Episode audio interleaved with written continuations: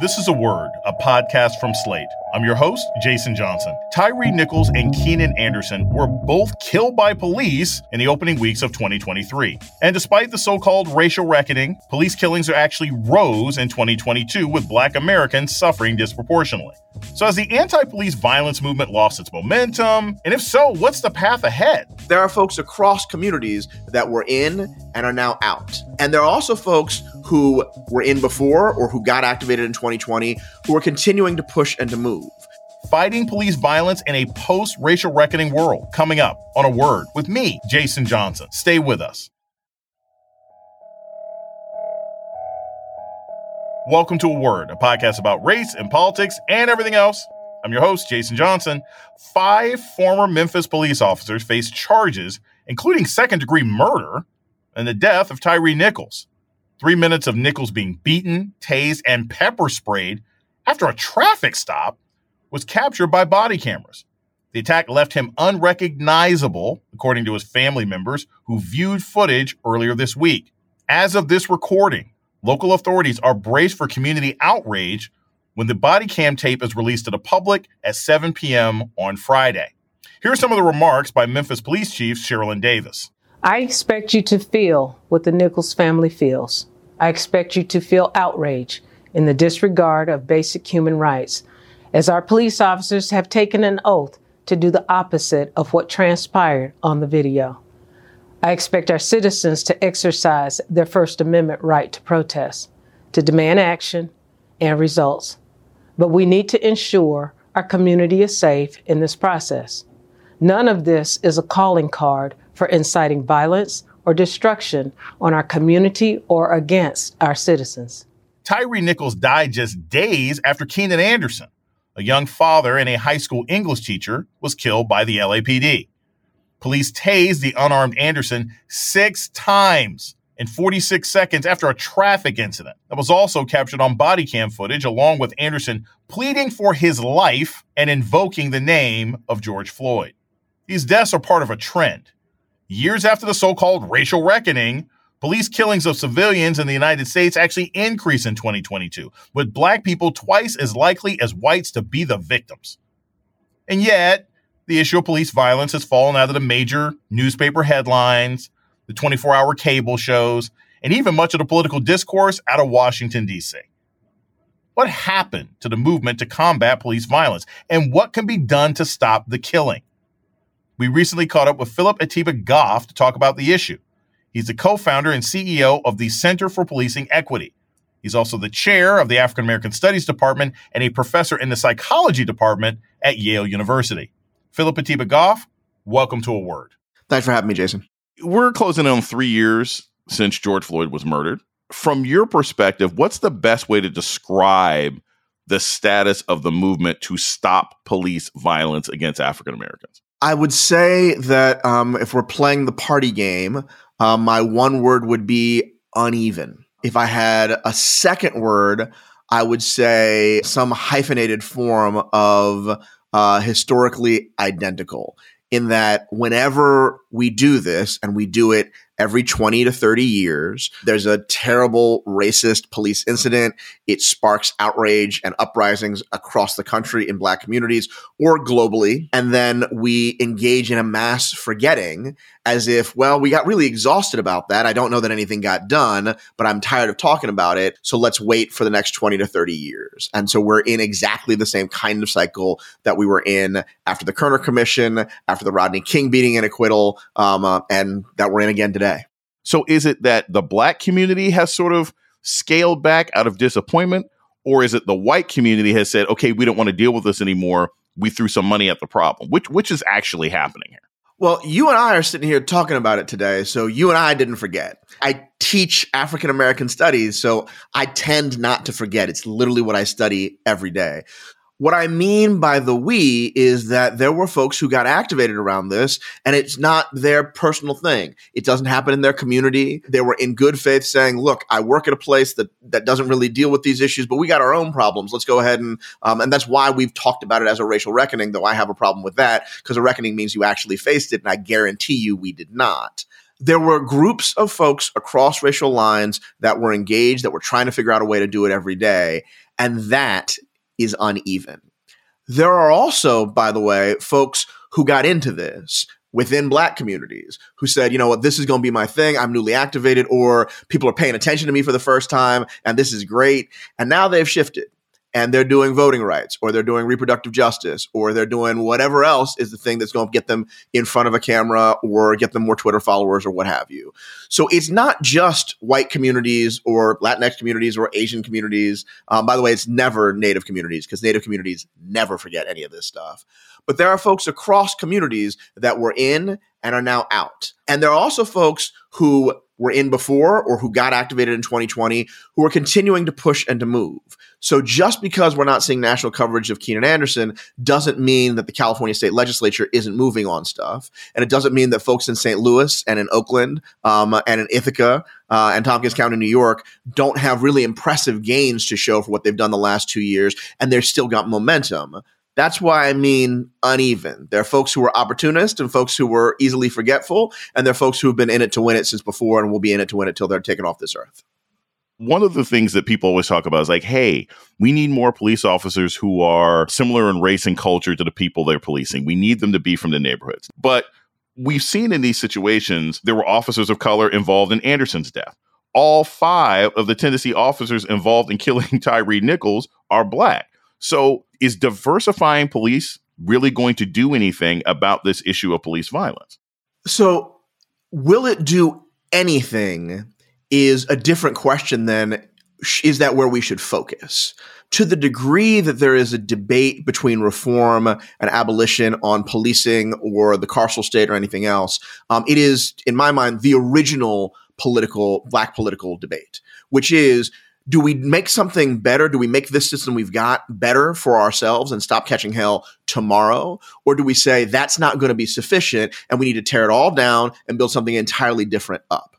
And if you look at the history of those conversations, there, I mean, there's points to be made on both sides of the conversation, but usually the, the most radical progress for black communities has happened when those two things are held in creative tension. Mm-hmm. It's not the case that the only way that you can envision a world where we don't have systems of punishment and we only have systems of care is that you do nothing about the system tomorrow right? And black folks catching hell will tell you, yeah, I'd like to have a system where it's massively better and it's not it wasn't set up as a sort of an analog to slavery.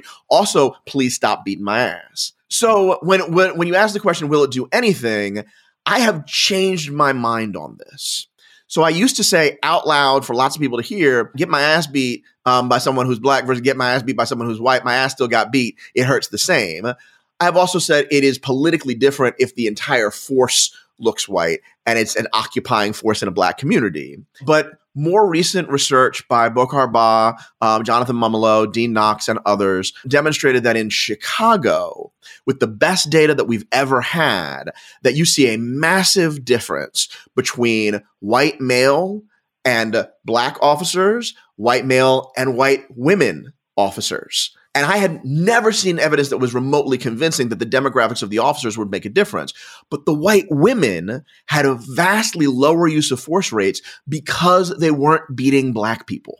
They were not using force against black people. And that was that was, I gotta say, a little bit shocking to me to see it in such stark relief. And it's really strong data. Part of the reason why I hadn't believed it prior is because our own data never showed it when we did experiments with officers and we then followed them out into the world. And the other data just didn't so, so stark things and it showed some uh, results and some non results. But this was matched for where they were, the time of, of day, all of the things you'd want to do match. It was really apples to apples and it showed significant differences.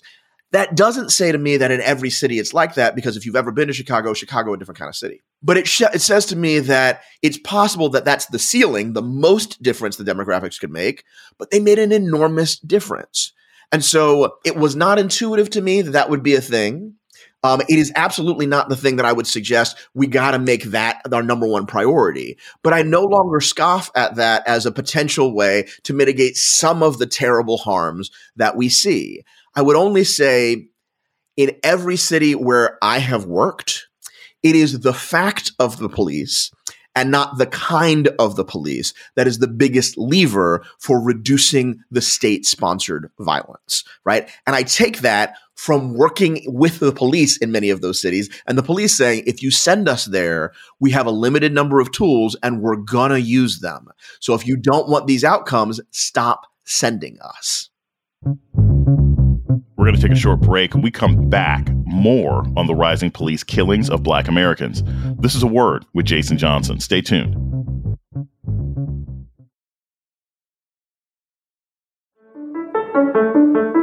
This is Jason Johnson, host of A Word, Slate's podcast about race and politics and everything else. I want to take a moment to welcome our new listeners. If you've discovered a word and like what you hear, please subscribe, rate, and review wherever you listen to podcasts. And let us know what you think by writing us at a word at slate.com. Thank you. You're listening to A Word with Jason Johnson. Today, we're talking about the psychology and politics of fighting police violence with Phillip Atiba Goff. He leads the Center for Policing Equity. Continue with this idea of sort of demographic influence on this. You got a black woman who's the head of the police department in Memphis. We now have a black woman, Karen Bass, is now the mayor of Los Angeles. Many people believe that having these black mayors can actually have an impact on how some of these police departments are operating. Is there any evidence for that? Is there any evidence for black mayors either reining in these departments, holding them accountable? Where's the data pointing as far as these black mayors and policing in cities? I can tell you we don't know a whole heck of a lot about the black mayors. We know a little bit about black chiefs of police, which is kind of a similar uh, question. And it has always been the case that when you put black people in charge of oppressive systems, that the systems change less than the people in charge of them do right? Um, there is some evidence. You asked, is there any evidence? There is some evidence in peer reviewed journals that I would trust that says when you put a black person in charge of a police department, you get more accountability, so more sustained complaints. Um, you see a lower uh, rate of arrest and a lower use, uh, use of force. But these are marginal effects, right? And uh, the question uh, I don't think should be is this a thing that could have any impact? But is this where we should put our resources? It's fine to say we want more representative policing. I think in general, that's going to be good. It's definitely okay to say we want a more representative democracy. When I started doing this work, there were two to three black chiefs at what are called the Major Cities Chiefs Association, which is just the largest law enforcement agencies, uh, municipal law enforcement agencies across the United States. And now it's majority black majority black. And that's not that long a time in the, the history of things, 15 some odd years. That clearly hasn't solved the problem. It's not majority uh, of cities that say, nah, racism's not a thing anymore. So it's definitely not going to be the whole package. And I would make the argument that demographics and personnel are a relatively smaller portion of the problem than we've decided to give up on whole swaths of communities. We've not invested in the resources they need to keep themselves safe. And instead of giving them those resources so they're not in crisis, we quote unquote solve crisis by sending people whose job it is to decide whether or not you continue to breathe or live outside of a cage. That's an insane way to try and solve problems that we have made choices about as policies. We told those communities, here are the problems we're willing to let you have, and now we're going to punish you if you happen to fall into it. That is a much bigger lever on fixing those problems than changing the demographics of the people who are in charge of systems designed to do exactly what they're doing. Keenan Anderson, who was killed by the LAPD, was the cousin of Patrisse Cullors co founder of Black Lives Matter. She's been accused of mismanaging millions of donations to the Black Lives Matter Global Network Foundation received after George Floyd's death. Now, I want to make it clear to the audience because we interviewed the author of that investigation. The Black Lives Matter Global Network Foundation is not every Black Lives Matter organization on the ground but the average person doesn't know those distinctions. Phil, do you think those kinds of stories have had an impact on the movement? Have they had an impact on local chapters? Have they had an impact on the branding of Black Lives Matter when they're trying to negotiate with elected officials and police officers in different cities? The first question uh, does it does it matter for the movement and the ability for folks to organize? I, I, mean, absolutely. I think unfortunately it does. You get bad press, though, not just on Movement for Black Lives, but you get bad press on individuals. The more of those things come out, the more folks who are inclined to try and get invested see it all as a grift. And it actually doesn't matter whether or not there's any validity to it. Um, it's that uh, this this feels dirty. And people don't want to get involved in something that's obviously urgent, but also feels morally dirty because they know it's not going to pay as well. It's going to be a hard road to hoe. There's not a lot of fame in any of this stuff. And for sure not for the people who are on the ground doing the work. So it hurts in that front. It also can hurt the legitimacy of a particular organization, um, though I don't think you know the history with Patrisse does that in this particular way. And I want to I want to be also very clear. This is also part of the systems right? It is not the case that black folks who are, are passionate about other black folks getting their freedom get financial training and get uh, like get a controller um, over their organizations when they get the money. What they get is the money and then 10 minutes later someone's like okay and so um, have you incorporated as a 501c3 and uh, how are you doing your audits before your 990 that is not a normal part of how anybody works none of these folks went to business school but all of it makes it harder all of it makes it harder because we have an image of what movement work is supposed to be it's supposed to be morally perfect individuals sacrificing everything in response to a personal tragedy for the betterment of everyone. We need our movement leaders to die for our sins because it is uncomfortable for us to understand that our original sins of racism in this country have stayed with us and are core to our current successes. So it is much easier to dither about the moral fortitude of individuals whose job it was to redeem us from our sins than to look personally at those sins and to maintain any kind of daily practice of righteousness and redemption. One of the more problematic things that came out of the murder of George Floyd was the loss of control over language. And we got in all these conversations about defund the police. White Democrats went nuts about it. Black Democrats who didn't know any better went nuts about it. There were all these conversations that defund the police was harming people and affecting elections where there was never any empirical evidence one way or another. I want to ask you, Phil, from a practical standpoint, were there examples of police budgets being lessened and that money being put to better use? And are there results of that actually being effective? Yeah, so Minneapolis is actually the best example because they started doing it before George Floyd. They took an amount out um, that was in the millions um, prior to um, 2020, in part because activists were demanding it, in part because they got some evidence that a disproportionate amount of their use of force was happening towards their homeless population. I don't know if you've ever been to Minneapolis in the winter, but it's not nice to be outside. Um, and so people try and stay indoors. But what ended up happening was when people were out outside and it was cold, people were like, that makes me uncomfortable. They would call the cops. And the cops kept being like, well, we're showing up. They're not done anything illegal, but we're supposed to detain them. So they're fighting us. We could just not do all this by erecting heated tents. And that's part of, I mean, it's, it's not exactly the, that, but it was part of what happened. And during the three years that they were pushing for that, they reduced their use of force by about 18% across the board right? So there is good evidence that if you shift some resources upstream to prevent the crisis, then you don't need to call out for help in the midst of crisis and that that makes everything better. But of course, we know, and I'm sure your listeners all know, that since 2020, on average, police budgets have increased, not decreased, right? And you talked about loss of control of language. I just think it's really important. There was literally no one who threatened any elected official to say you must use defund. There was no one who said you had to be lazy and unimaginative and wait for multiple years and then complain about the language that you claim was supposed to be built for you when it was clearly activists building things for activists. When we hear complaints about defund, I just want to remind people that those complaints are admissions of laziness, of sloth, and a lack of imagination. Because politicians have access to microphones and television cameras way more than activists do. And the fact that they didn't come up with anything better during that period of time was their fault. And activists have no obligation to give language to politicians who are not serving their interests.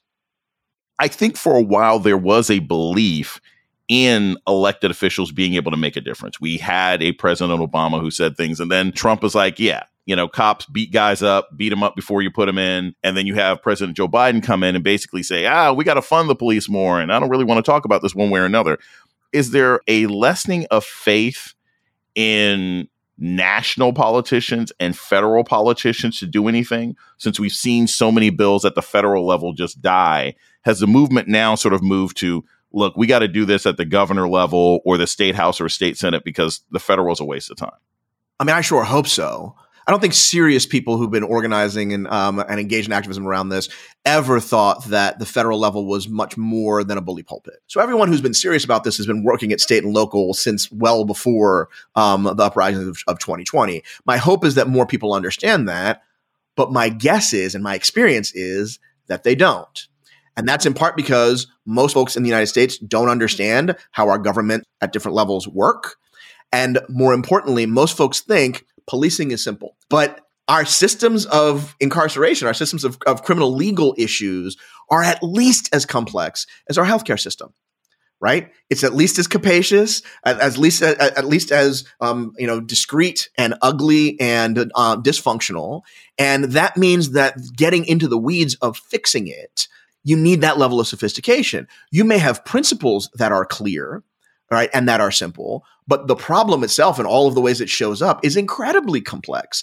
Not only do most folks not know that, but most folks don't understand that it is complex. So it's not just that we don't understand the complexities, we don't admit that it is complex and we don't talk about it that way. And the result is that folks are like, well, let me get the, the person in charge to be my kind of person. When it does happen that way, but we don't get the outcome, we're frustrated and we give up and we see a, a decrease of, of engagement with movement politics.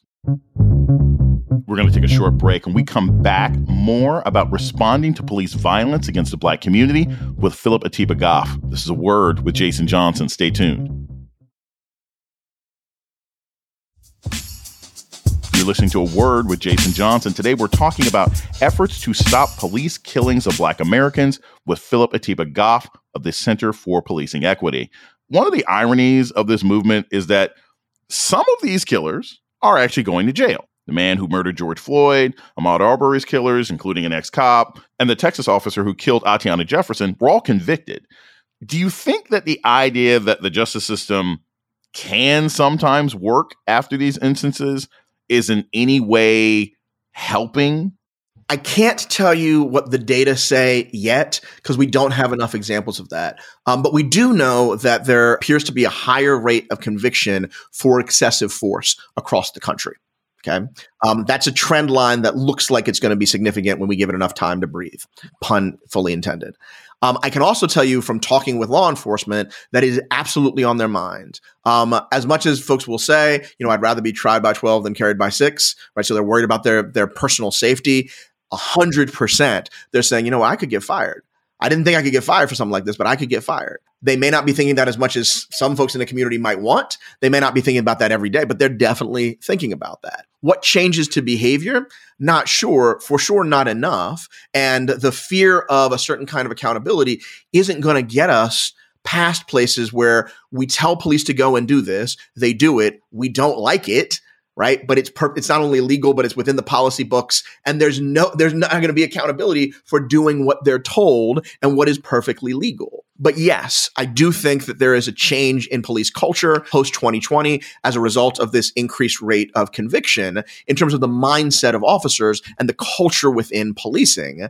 I don't know. Is that like a 0.5% decrease in some cities? Uh, maybe it's a, as much as a 10% decrease in, in, certain places. And are there negative consequences as well? So you get more rudeness, less likely to engage, um, uh, more uh, racist language, um, and then walking away. Like I have no sense of the full picture of it because we haven't had enough time, um, and there hasn't been enough uh, data for me to say confidently as a scientist what the outcomes will be. I'll tell you it's different, and I'll tell you what that means a couple years from now, probably. Have you seen cultural changes? Do you think that police in movies, police in TV shows, have you seen a change in sort of propaganda pop culture since George Floyd? Hollywood is invested in lazy storytelling. I know as a person who has run a production company for the last two years, right? Um, uh, and what I mean by that is policing gives in the same way that medical dramas do and that now we're a little bit we're seeing with fire dramas it gives an easy procedural. There is drama every day and it's it's easy saccharine lazy drama. And i'm not talking about individual shows but that's part of the reason why the, the genre has proliferated even in these moments right? And if you're going to tell a procedural from the perspective of law enforcement you cannot do that in this country without humanizing and focusing on the perspective of, which means it is almost impossible to faithfully tell a story about what those entities do in vulnerable communities. And by the way, that you have never seen a vulnerable community procedural. There is not easy drama because, and, and this is the thing that while it might, it might be a, a nuanced point, and I apologize if I say it in a mumble mouth way, I kind of feel like it's important to get. If I showed you um, just the images of a cute but uh, quirky lady, she's in glasses, she's walking her dog, she falls down and gets muddy. A gentleman who's clearly British picks her up and she embarrasses herself further. You know exactly where we are. We're in a rom com. That's a meet cute. They're going to have a hard time and they're going to be together at the end. That's the work, that storytelling thing that I just did. That's the work that genre does. We see kinds of stories enough that we were able to make shortcuts and we fully understand what's supposed to happen. We've got genres for white supremacy made human. We have no genres for black humanity. So you don't just have to tell the story of black people. You need to get people familiar with the milieu of blackness in order to tell it. Right. The reason why black folks go bananas when we see um, black folks on TV to this day the reason why we, why we enjoy it and why we celebrate it on Twitter and the rest is because we're so unused to seeing any forms of our humanity, our full humanity, told in front of a larger audience. And we're hoping on some level, both consciously and subconsciously, that that will help people understand our stories. We don't have a genre for telling stories about Black humanity. We have all kinds of genres for telling stories about white people redeemed. And that's, that I think is at least as much of a problem as the particulars of telling police stories, is the, the, the dearth of the other side of that you know, we began this conversation with talking about where is the movement? You say the movement's kind of uneven. If somebody listens to this, listens to the research that, that you've talked about, of the stories we've seen out of Los Angeles and Memphis. If someone wants to get back involved, if someone's like, hey, you know what? I have been sort of blanking out and I didn't want to pay attention to these stories, but there were things that I used to do that I want to do again. How can someone get involved in these kinds of changes and reforms today? What are the avenues to get involved today? Because, hey, you may or may not be protesting the same way, but there's got to be something you can be doing in 2023 there's a number of things you can be doing. The first thing that I would tell anybody is have a regular way to get information right? Find a reliable set of sources, not just one, because one is just going to miss stuff. I'm happy for everybody to sign up for the Policing Equity newsletter, but we don't get everything in your city and in your town. Um, so a mix of national and local folks who are going to give you information. And I say the first part because the second part is most important if you really want to get in, involved somehow, you want to just stay abreast of it. The most important thing is to get yourself psychologically ready to do this for a long time.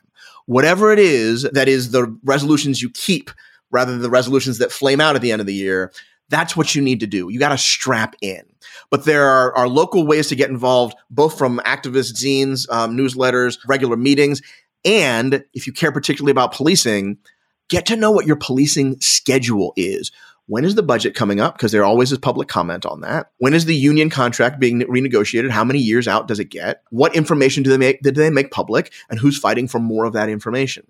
That will get you at the, at the very least a sense of the players locally for you, um, and a sense of the issues that activists know about. You do that in a couple of national places, you will be better informed than the vast majority of folks, and it will feel good to at least know what the heck is coming. Those are the things you can start with. The other thing I'd say is that there's almost certainly a group of local activists who are doing better, bolder, smarter work than you would ever imagine. And uh, if you have the means of 10, 25, 30 bucks, they need your support more than any national organization. As someone who runs a national organization, we frequently will say to our donors, if you're not giving two to one local to national, then you're not doing the way that it's supposed to be. Those small donations make an enormous, enormous difference in the, the vitality of your local democracy. Phillip Atiba Goff is the CEO and co founder of the Center for Policing Equity. Thanks so much for a great conversation. Thanks for having me, Jason. And that's a word for this week. The show's email is a word at slate.com. This episode was produced by Kristie Taiwo Makanjuola. Ben Richmond is Slate's Senior Director of Operations for Podcasts. Alicia Montgomery is the Vice President of Audio. Our theme music was produced by Don Will. I'm Jason Johnson. Tune in next week for word.